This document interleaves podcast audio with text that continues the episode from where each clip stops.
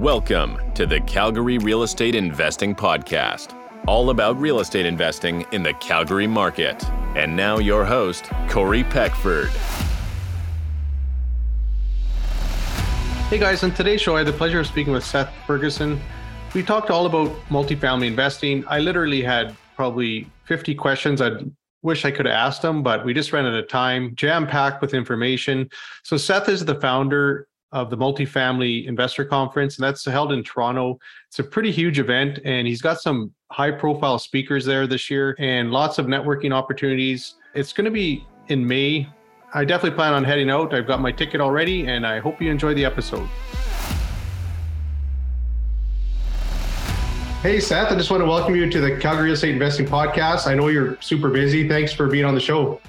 Yeah, no, really excited for this. Uh, I was in Calgary last year. Uh, actually, that was back when uh, the forest fires were really bad. So I remember landing, and then it was like a haze everywhere. So that, that was my last year in Calgary. Actually, Alberta and BC for almost probably three years, three summers, we got hit pretty hard. And uh, last year wasn't quite as bad, but there was a couple years where it was yeah pretty toxic during the summer at times. Yeah, yeah. So it was uh, first time, first time there. Obviously, I, I traveled for hockey uh, in and around Alberta. So yeah, no, it, it was. Nice. But uh, yeah, looking forward to uh, chatting with you today. Yeah, me too. So can you start off by telling our listeners a little bit about yourself? I know you, you have a real estate investing background. Could you just start off maybe there and let our listeners know how you got to uh, multifamily? For sure. So basically, I started in uh, real estate brokerage, uh, selling houses. That, that's how I got into um, real estate. And before that, I was trying to make the NHL as a hockey referee. So I, I, I did that and then got into real estate brokerage selling houses. Then I transitioned into doing single family uh, home investing, um, you know, duplex conversion, that kind of stuff. And then at some point, uh, when my son was born, I realized that I needed to do more and, and really scale the portfolio, and single family investing wasn't a good fit for me. Um, and then I transitioned over to multifamily. And, and since then, it has been insane you know, I, am the crazy guy who launched a real estate conference in the middle of a pandemic. And we've got a lot of other uh, really cool initiatives that we're working on right now. So it, it's been a whole lot of fun. Yeah, no, that's super cool. I know you just kind of really summarized quickly, but you actually built a pretty good size portfolio before you switched over, didn't you? It was okay. Like, like at the time, it was myself and, and my partner at the time. And uh, we were buying properties in and around the greater Toronto area, which is kind of where we lived and, and where we sold real estate. Um, it, it wasn't fantastic. Like we were back then, I had the mindset that you know it was better to own everything yourself. Uh, so we never joint ventured with anybody. Like we never raised money for deals. So it's like, hey, listen, like I was making good money at the time, right? So it's like, hey, you know, if you're earning, you know, half a million bucks a year, it's where do I dump the money? So it'd be like, okay, well, we'll buy a property here, or we'll do a duplex conversion, refinance it, and then dump the money into another place. Like it wasn't at the time I, I, didn't have the right, like I didn't understand investing like the way I do now. I would have done things very differently. It was small because it wasn't built to be scalable. Like, sure, like you know, in the GTA, like a house is worth a million bucks. Like before, like a, a cardboard box is worth a half a million bucks on, on the street corner in, in, in Toronto. Um, so so sure. good portfolio, but the problem was I was equity rich and cash flow poor. So we had all this equity that built up, but the cash flow was non-existent.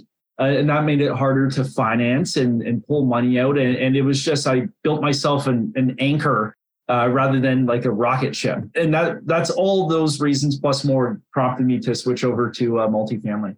Nice. And did you end up selling everything or did you keep some in your portfolio? Oh, oh, wow. This is getting into another story. So that's a totally different story. So um, that partner um, who I was with at the time decided to do some pretty crazy stuff, like uh, empty out the bank accounts and take the money. And um, so all that portfolio got sold off because of that. And um, obviously, there was a, a separation involved uh, with that as well. So basically, I, I started from scratch all over again um, after that uh, after that uh, gong show of a situation. Yeah, no kidding. Before we dive into all things uh, multifamily, I got to hear about the NHL ref thing. So, what inspired you to do that, and then what happened? Like, was it just a it just something you decided you didn't want to do, or was it like the barrier to entry? What how to happen there? Yeah, so so I had played hockey, started refereeing when I was like 12, oh no, 13 years old best part part time job you, you'd ever have, and I actually was pretty good at it. And I was like, you know what? Like, I'm going to go farther refereeing than I am playing. Uh, so might as well just pursue it. So I ended up um, in the states, did uh, some pro hockey. You know, and I worked like seven different leagues down there, and it was really good. But I saw that you know guys were still chasing the dream into their early 30s, and I was really young. I was like 20, 21 at the time. So I knew I needed a like a job kind of thing because not everybody makes it. I came back to Ontario, got my real estate license, started selling real estate uh, but I was still working the OHL. I was also working another league at the same time. For for me, like that window never happened. You know, lots like if I turn on the TV right now, I probably know half the guys on the staff, and I probably worked tournaments with them, or uh, you know, worked in the OHL or worked down in the states with them.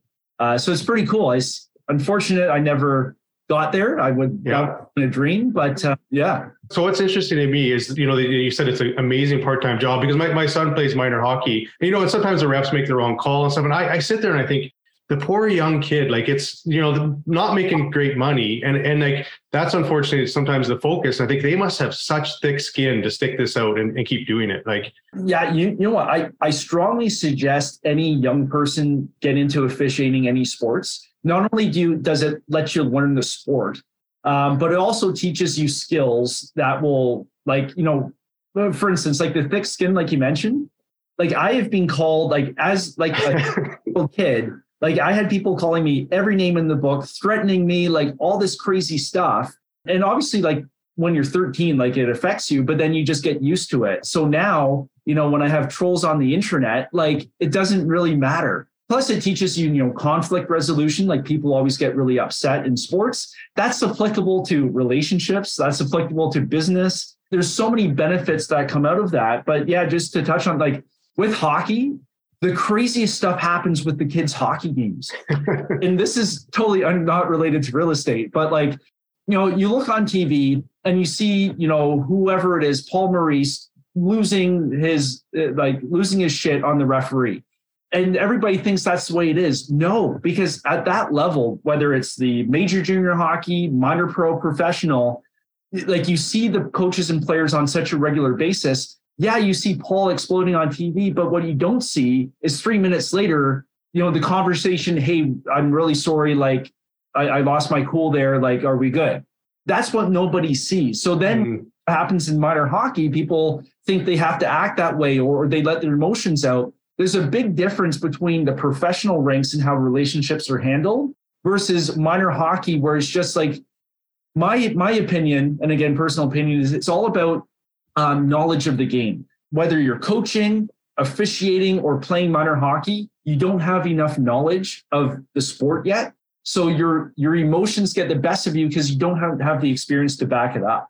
So, you know, whether it's like a, a, new coach, they don't know how to handle a bench or handle themselves. New official, they've never done it before. They're learning on the job. And then a young player, like a 14 year old player will not have the experience level or the experience level in the game that a 21 year old overage or major junior would have. It just doesn't exist.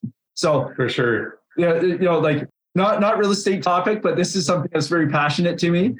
And uh, and yeah, yeah, yeah. Like uh, hockey was great.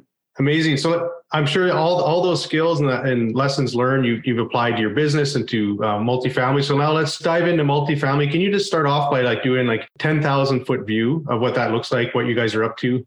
Oh yeah. So I we're actually hard at work right now. Uh, we'll be launching something that will radically change real estate investing in, in Canada um, at the conference. I can't give you too many details, but my focus is on US real estate, right? So uh, when the single family portfolio, when that disappeared, uh, my focus shifted to US multifamily. Number of reasons for me looking in the US rather than here in Canada. And what really stood out to me is like I had interest in US real estate. A lot of Canadians do, but because of the cross border taxation issue, it, it's a pain in the butt like you need to have some really big experts and um, it's just not easy so we're, we're working on a product that's going to radically change how people invest in US real estate and uh, myself and the partners involved. We're, we're all very well-known people and uh, it's going to make a big splash. So i can't fix right now but like trust me like it's going to change how people uh, invest in US multifamily from Canada you're going to actually announce this at the conference in May. Oh, yeah, it's going to be very, very exciting. So right, right now we're just on the the legal kind of security stuff. Right now we have to get approval, but uh, yeah, I'm so excited. If you can't tell. awesome.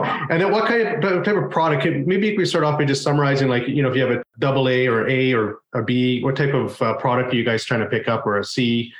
Yeah, for, for sure. So so my bread and butter is like class B value add, right? So I, I find that's the best uh, the best of both worlds, right? You're not paying like a, a double A property where you know you're paying a super premium. There, there's nothing to improve on the property, but you're not buying a C class asset where you've got more of a transient tenant profile. It's a little bit rougher, like the amenities aren't there. I think a, a B property is is like the best in the middle, um, where you've got the risk and reward and everything kind of lines up.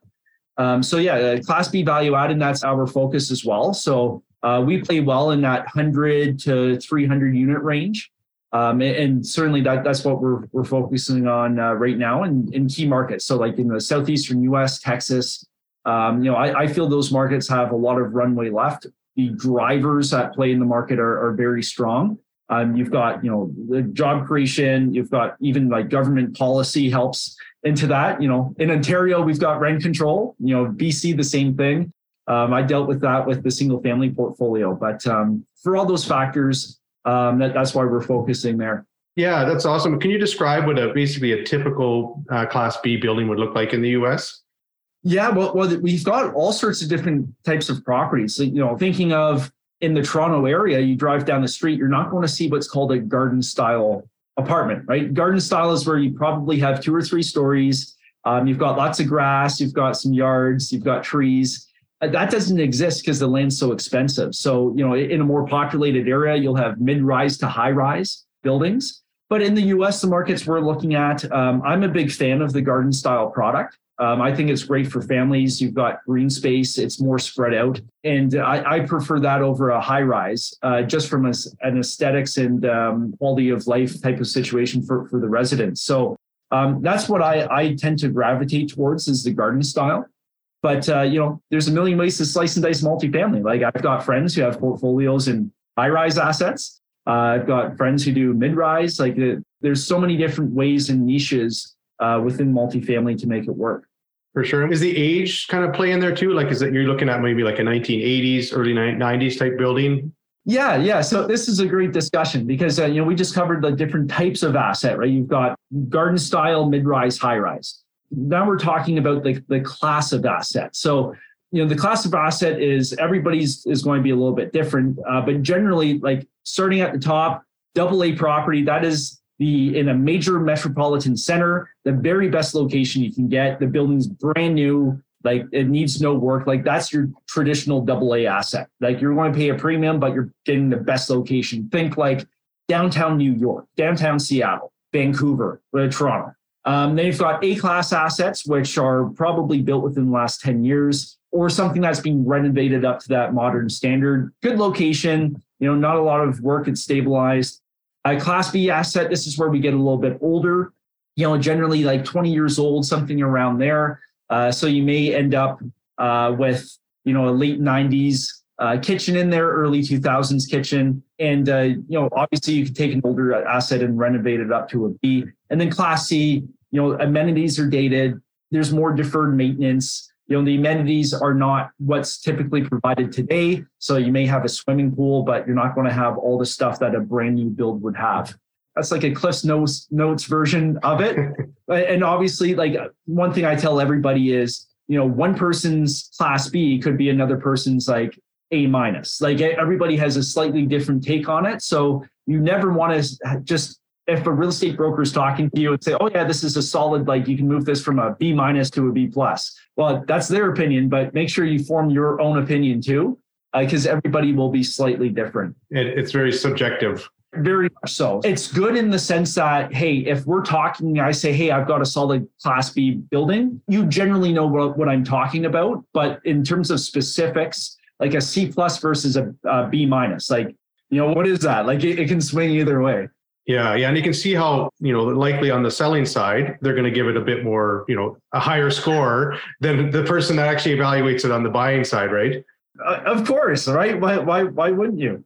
it's kind of like having the shiny, uh, perfect photos of a house, and then you actually walk through it, and you're like, "Oh, this house doesn't look anywhere near like the photos." Exactly, but it's good because now you can communicate. Like once you once you have an idea of uh, you know the different asset classes, you can easily communicate with appraisers, sellers, buyers, brokers, insurance. Like everybody's speaking the same language, which is why having these classes is such a good thing right? Yeah, yeah, for sure. And then why the 100 to 300 door kind of range is what you're looking for? Yeah, great question. Well, it all comes down to economies of scale. You know, a, a lot of people will uh, start off in that, you know, 20 unit range by a 10 unit building, 15 unit building. At that scale, you're not really taking advantage of everything multifamily has to offer. The reason I say that is if I compare a 100 unit building to a 20 unit building, a number of things are different. Number one, the type of debt you can place on the asset is different. Uh, lenders will give you different terms uh, for the larger asset because it's more stable. You will probably get uh, non recourse debt, um, which is an advantage rather than recourse debt. Um, you will probably get an interest only period because of the asset and its size and in what's more standard in that um, in that class. Um, also management a, 20 unit building, you're not going to have a full time manager. You won't have full time maintenance staff. At 100 units, you've got a full time leasing agent, you've got your maintenance uh, people, uh, plural, you, have got your administration staff that are working full time at the property. So it, it's more like a business. Like one thing I say is, you know, we're in the real estate investing business, but the business just happens to be tied to real estate. Like that's that's what we're buying. We're buying a business. Um, so the larger properties come with the staff and, and, you know your expense ratio per unit is going to be a whole lot lower.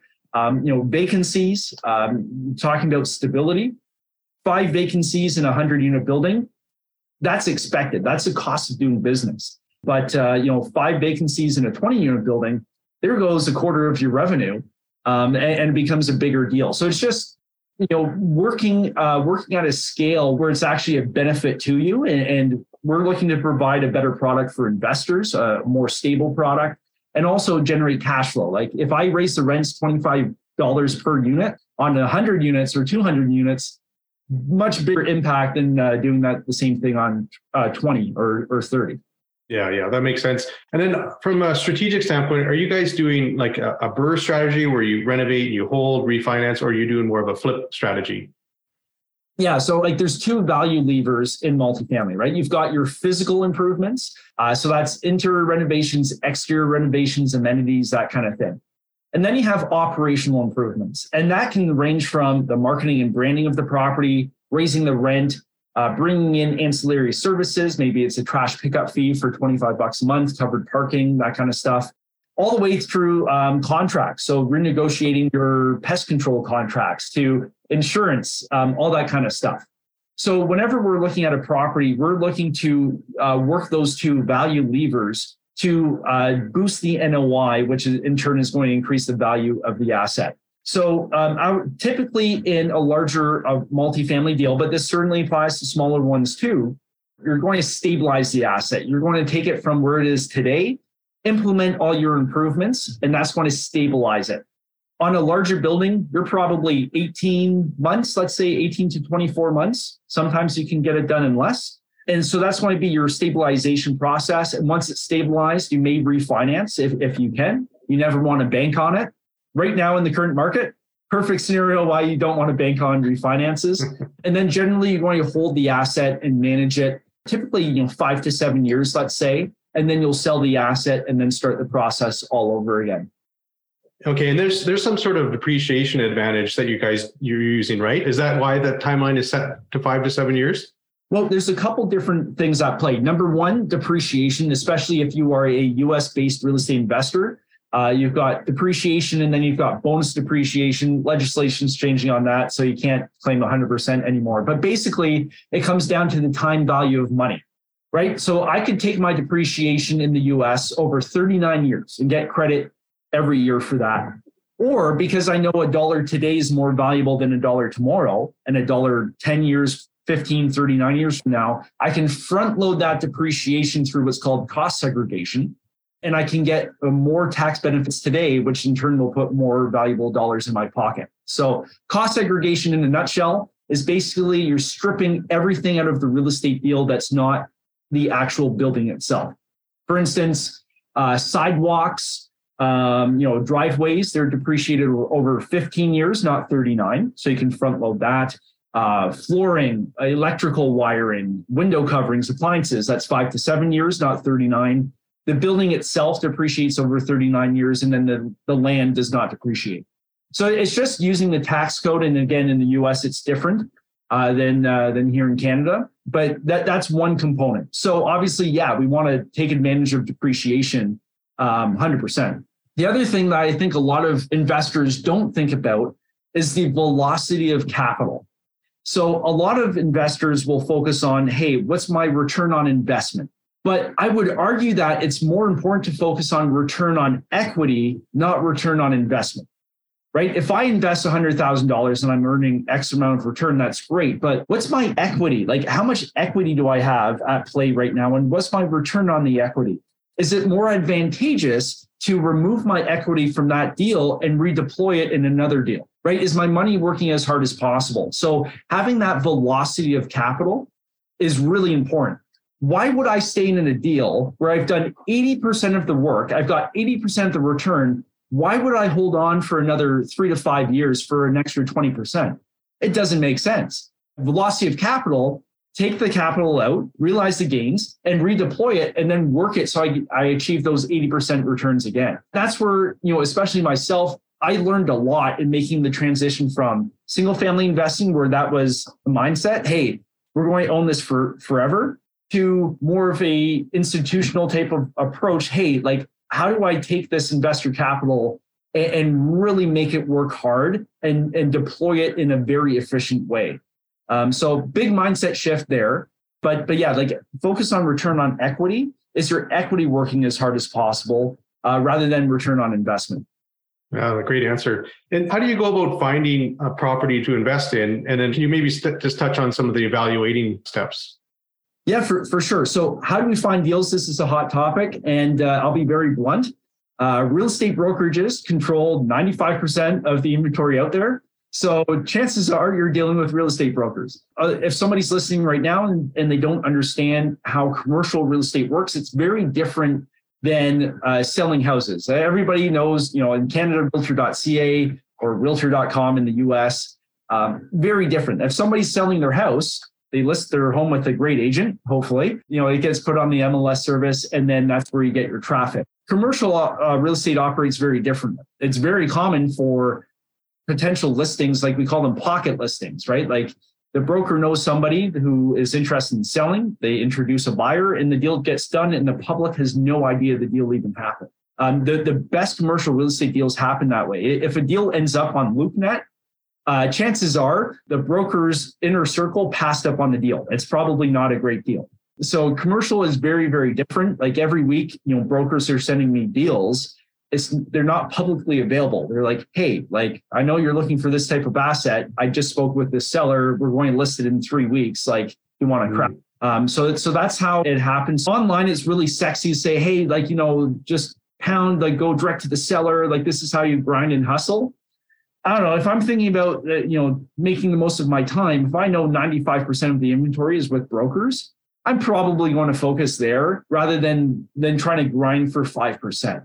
Uh, so if anybody's starting out, it's all come it all comes down to broker relationships. And then to go on to the second part of your question, how do I actually analyze deals? Uh, th- this is a very important subject. I, I, just I was in Ottawa last week um, doing a talk on, on on the subject, underwriting like you really want to focus on on three periods of time and um, i know we don't have like four hours to do this but when you're underwriting focus on three periods of time i call it the three t's of underwriting the first t is today what is the property like today what is the current situation second t is tomorrow so where can i bring the property to uh, to tomorrow so that's when when it's stabilized what can i do and then the third T, I used to call it the exit, but that wasn't a T. So I changed it to terminus, which is the end. So what what are things going to look like when I sell, when I exit? Um, if you can answer those three questions, obviously there's a lot more that goes into it. But if you can break down the deal into today, tomorrow, and terminus, that gives you uh, three times in the property's you know lifespan or life cycle, however the, the deal cycle that you really have to figure out to figure out like you know what the does the deal work? Um, is it viable? What kind of returns am I looking at? Yeah, that makes sense. And is it similar to? I'm I'm more familiar with uh, residential, but so once once you find that property, you get the lead, you put uh, offer in, you're going to do uh, inspection, that kind of stuff. And and can you just maybe talk about that a little bit? Yeah, the, the same thing applies. Uh, so uh, generally, like I follow a process, right? So a deal comes in. Let's say a broker today sends me a deal and says, "Hey, Seth, like I think you know it's a 150 unit building. It's kind of up your alley. Like you want to take a look." I do a first pass of underwriting. So basically, it's okay based on the information I know right now, more or less, does this kind of meet what we're looking for? Yes or no? If the answer is yes, we, we move on where we uh, get more information, ask more questions. Like the underwriting process, the analysis process is all about getting more information that will prompt more questions so we can ask the question. Like it's it's all about digging up information and learning more about the property story. So the first pass will probably prompt some questions. We'll get those answers. If it's looking viable once we make those tweaks, uh, then we go out, go out and walk the property. This is where we're looking to get the best information possible. Because if I'm putting garbage information or guesstimates into my underwriting, I'm going to get garbage out. But if I can put the best possible information into my model, I'm going to get more, more a more accurate guess uh, because nobody has a crystal ball. So we do uh, we do the uh, in uh, walkthrough. We'll probably bring in contractors just to figure out the scope of work. We really want to itemize that. We'll probably uh, bring in if we're looking at bringing on a different property manage, um, management company. We'll walk through the property with them, see what they see, a different set of eyeballs. Maybe uh, we'll walk through with current management as well. All those types of things. Uh, obviously, with the broker, uh, just gathering more information. Then we go uh, do our second pass with underwriting. So we take everything we learned then, redo the underwriting process to change the model um, with all the new stuff we learned. Um, then at that point, you know, you figure out your offer. Uh, you submit the offer. If it, then you have earnest money, a deposit. Same thing as with residential uh, real estate. Sometimes there's an inspection period. Sometimes it's one day. Sometimes it's two weeks. Depends on market conditions. You've got financing involved. Again, like if it's a super hot market and there's 20 different buyers, well, the terms you're going to get are very different to uh, where there's only one offer or two offers. Um, but very, very similar. Like you've got to get your financing in place, which you probably should have done um, upfront, and uh, and you just walk through the process. And then, what are some of the key people that you would have on your team during this? You talked about underwriting, that kind of thing. So, can you just maybe give us a kind of a high level of that? Yeah, so your team's really important. And the thing I really like about multifamily versus residential, I remember back when I was doing residential investing, you were wearing like five different hats on any given day, right? You were uh, you were looking at uh, you know, rents, you were dealing with tenant issues, you were like talking with the bank, like you were looking at properties, you were doing everything. Um, with multifamily, with larger deals, you can really bring in specialists because the deal's bigger so you can bring people on that really specialize at one thing. So if it's underwriting, one person on your team uh, will likely be the underwriting expert. Like they will be the spreadsheet person. Very different skill set to the person who's going to have to go out and raise the money. Like very different personality types. Uh, like sure. sit there and crunch numbers forever. I go nuts. Uh, so I'm better suited to be the the, for, the front facing person. So you need somebody to underwrite the deal, you need uh, money coming in uh, from investors, so raising the capital. You need financing. So whether you're dealing directly with a bank, whether it's a local bank, credit union, uh, you know, national uh, type of um, lender, mortgage broker, direct to the lender, however you want to do it, you need financing. And actually, this kind of I've broken it down. So I've got something I call the real estate matrix. So it's like the four key components every deal must have, like since the dawn of time. So number one, you need the deal itself. So you need to have the market, the deal, the opportunity, how you make money. The second thing you need is financing, right? So the debt you need uh, to use leverage in the deal. Third is management. So uh, it's not just property management collecting checks. It's well, what renovations are we going to do? When are we going to do them? Are we going to raise rents? When do we exit? When do we refinance? All that. It's the management of the deal. And then uh, number four is the equity, the, the capital you need uh, to actually like make the deal happen. So when you're building your team, you need to figure out well where where each of those four pieces are going to come from. And then you have legal. So uh, you may need a securities lawyer if you're launching a fund or syndicating the deal. Then you'll need a lawyer to actually close the deal. You need your accountant on your team. You need the property manager. Like all these people come into play um, when you're doing like an apartment deal. Yeah yeah for sure. Way more moving parts than a, just a residential for sure however though um, almost everybody you'll talk to will tell you doing a, an apartment deal is way easier than dealing with like a, a, a duplex or, or like a tri. and, and on, like I've got friends who are now doing like 500 unit acquisitions, and they swear up and down that, that that's way easier than doing a 100 unit property.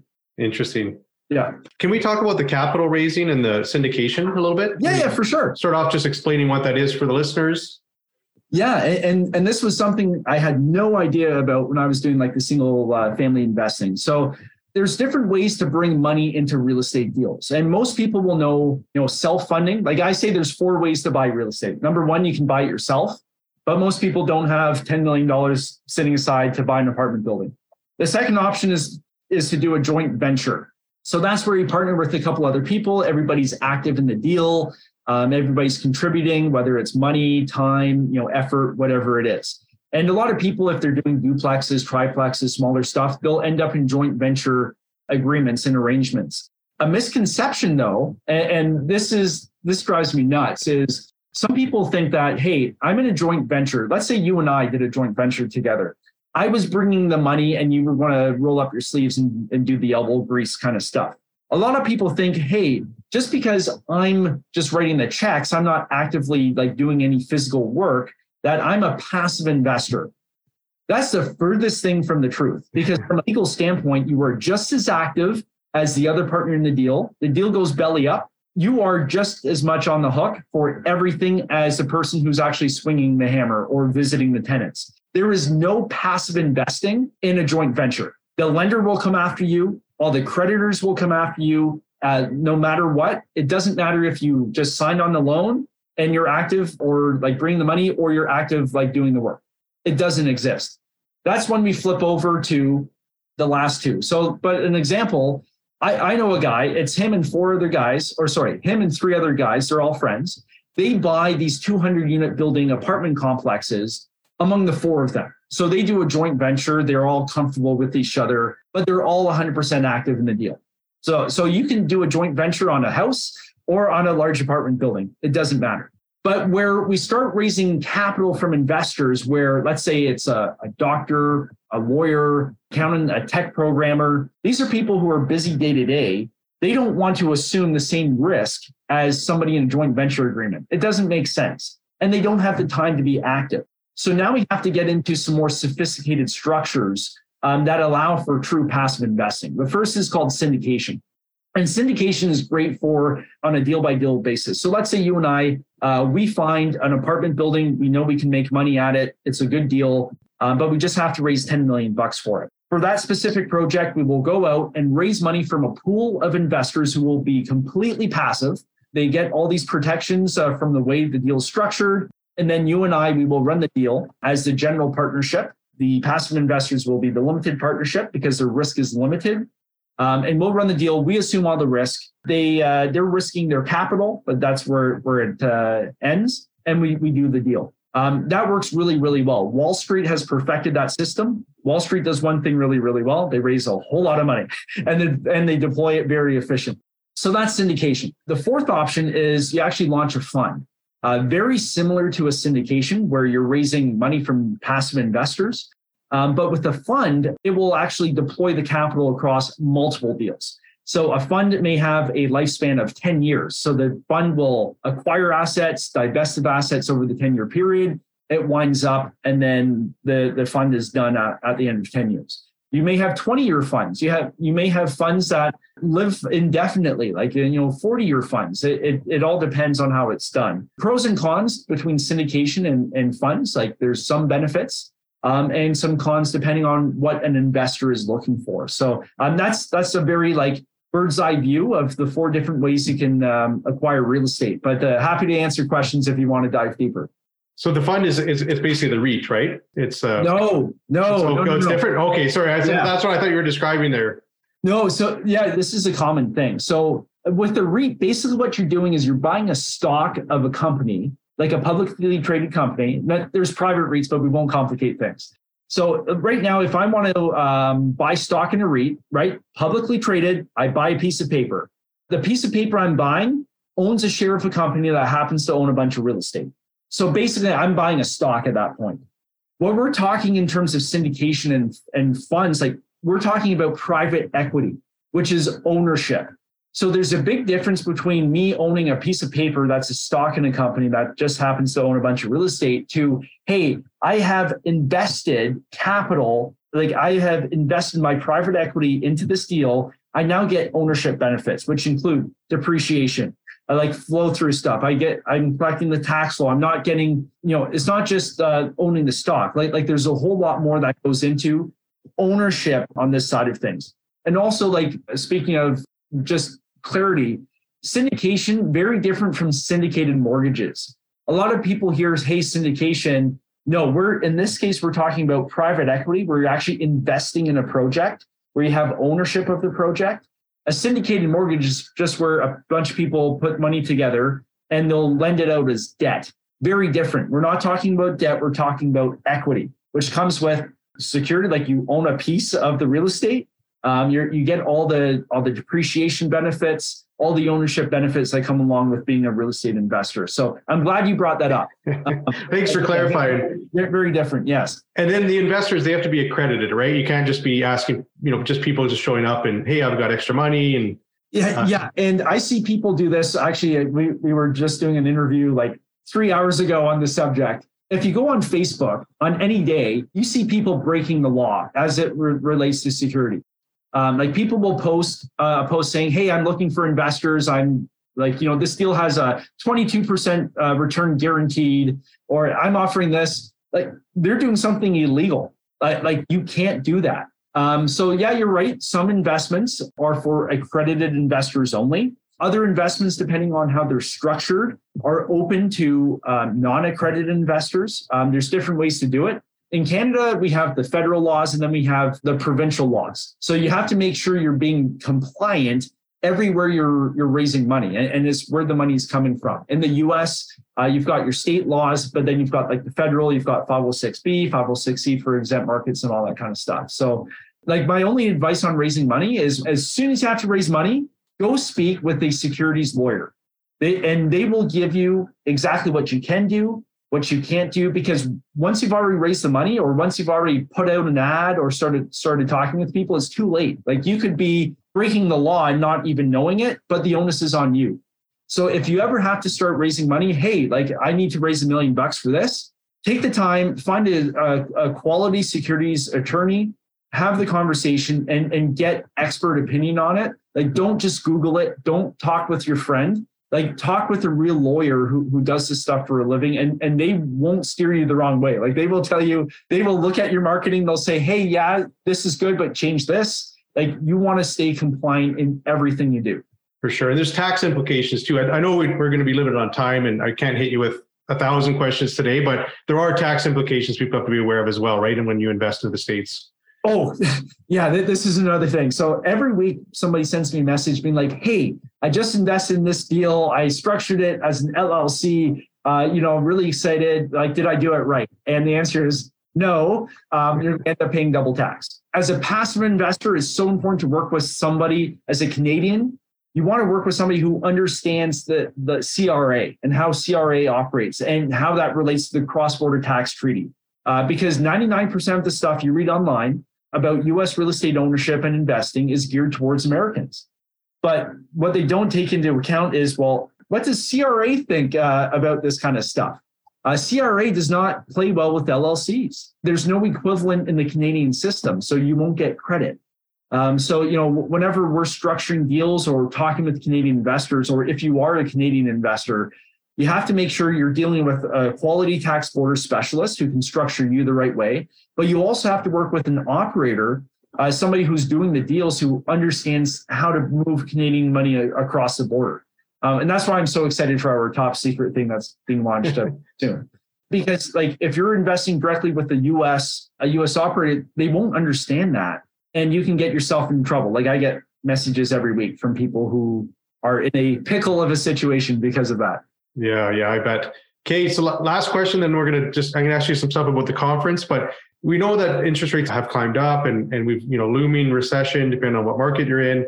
We, does, are in a recession. It, like we are in a recession. We're in it, yeah. Around the bush. Yeah. That's true. And then, so how does multifamily perform in a downturning market compared to, say, yeah. a detached? Yeah. So if we're looking at the past three recessions, um, if we look at uh, the Cove and then we look at the past two before that, multifamily outperformed every other real estate asset class, hands down. Actually, CBRE did a really good study um, where they looked at multifamily and you know office, retail, industrial, and multifamily outperformed. And it's one thing to look at how an asset performs in the good times. I would rather look at, hey, well, how does it actually perform when things are going wrong? You look at multifamily. Uh, multifamily uh, had the lowest period of downward trending uh, rent. Uh, so in terms of like rent decline, shortest period out of all the commercial asset classes. It also exceeded the previous market's peak faster than any other asset class. So how long until it breaks through the previous record set? Because we've got peaks and valleys in each market cycle. Well, multifamily will break through it faster. Like it, it uh, hits the uptick faster than any other asset class. You look at the number of defaults on loans, uh, multifamily is very, very low.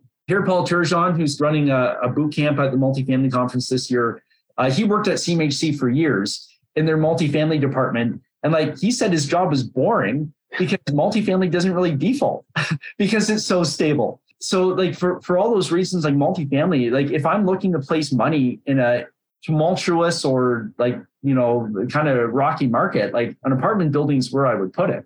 And the worst case scenario, you know, if at the end of five years, the market is like really, really bad, well, it's cash flowing. You're not going to lose money. Just hold it for another three years. Like your, your money's relatively safe compared to all the other investment options out there. Yeah, that's, that's a huge differentiating uh, factor for sure. Like that's huge. That's good to know. I know we're out of time. You're the founder of the multifamily conference in Toronto, right?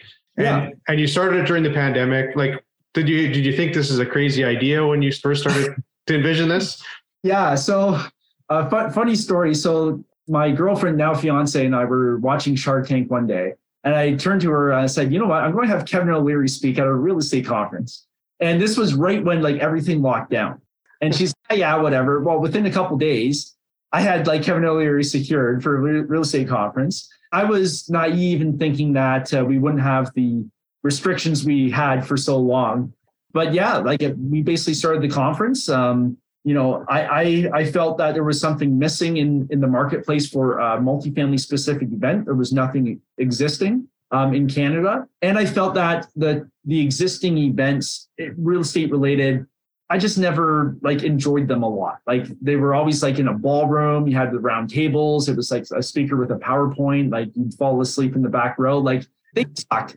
So I was like, you know what? I'm going to make this conference like how I actually want a conference to be. Um, and uh, I got rid of all the stuff I didn't like.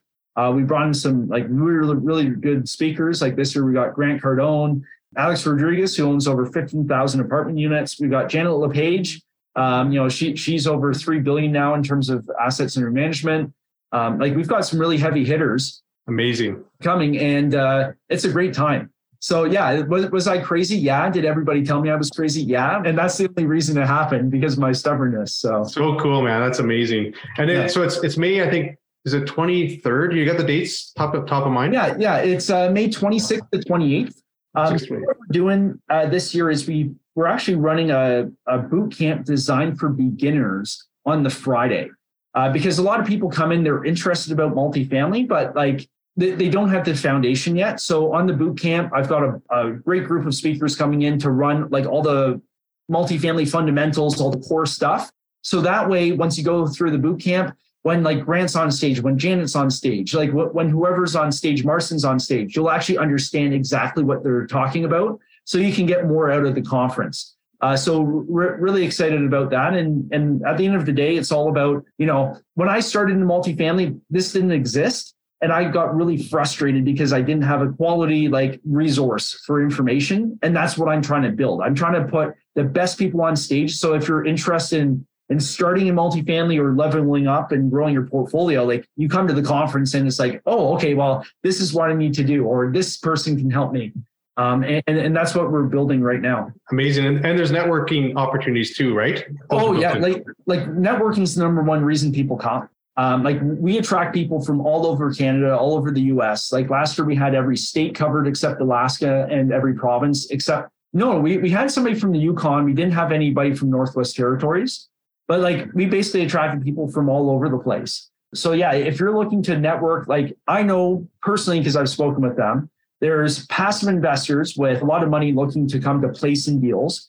We've got developers looking to raise money. We've got uh, operators, uh, like value add operators. We've got new people coming in. Like everybody in the multifamily space is going to be there. So if you're looking for somebody specific, like they're there. You just have to do the work and find them at, at the conference. Yeah, that's that's amazing. I got my tickets. I'm coming out. Yeah, it's going to be a blast. Like it's going to be so much fun. For sure. I'm looking forward to it. So I had more questions to hit you with. I know you're super busy. What's the best way for people to get a hold of you or find you? Uh, Instagram, that kind of thing. Yeah, like uh, we're growing our YouTube channel. We've got hundreds and hundreds of videos there. Um, so if you're looking to learn more about uh, multifamily, I go to youtube.com slash Seth Ferguson. And uh, as well, you can check out the multifamily conference, uh, multifamilyconference.ca. Uh, don't wait though, because prices go up every two weeks, or it's like every two and a half weeks they go up. So get your ticket now because they're not going down; they're going the other way. Uh, so make sure you get your ticket. For sure. Thank you so much for being on the show. Fed me into your uh, schedule. Yeah, no, that, my pleasure. Really enjoyed this. Hey, thanks again for listening to the Calgary Real Estate Investing Podcast. I'm your host, Corey Peckford.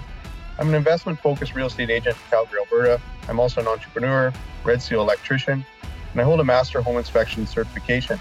If you're thinking about investing in the Calgary area, please reach out and let me put my real estate expertise to work for you. I can be reached at 587 893 2272. Follow me on Instagram at Peckford Corey, or my website is coreypeckford.com. Plus, we have a Facebook group. It's Calgary Real Estate Investing Group, so CREIG for short please follow that. If you're getting great value from this podcast, please subscribe and leave a five star review. That would be greatly appreciated. Thanks. This is an I Love Mortgage Brokering production.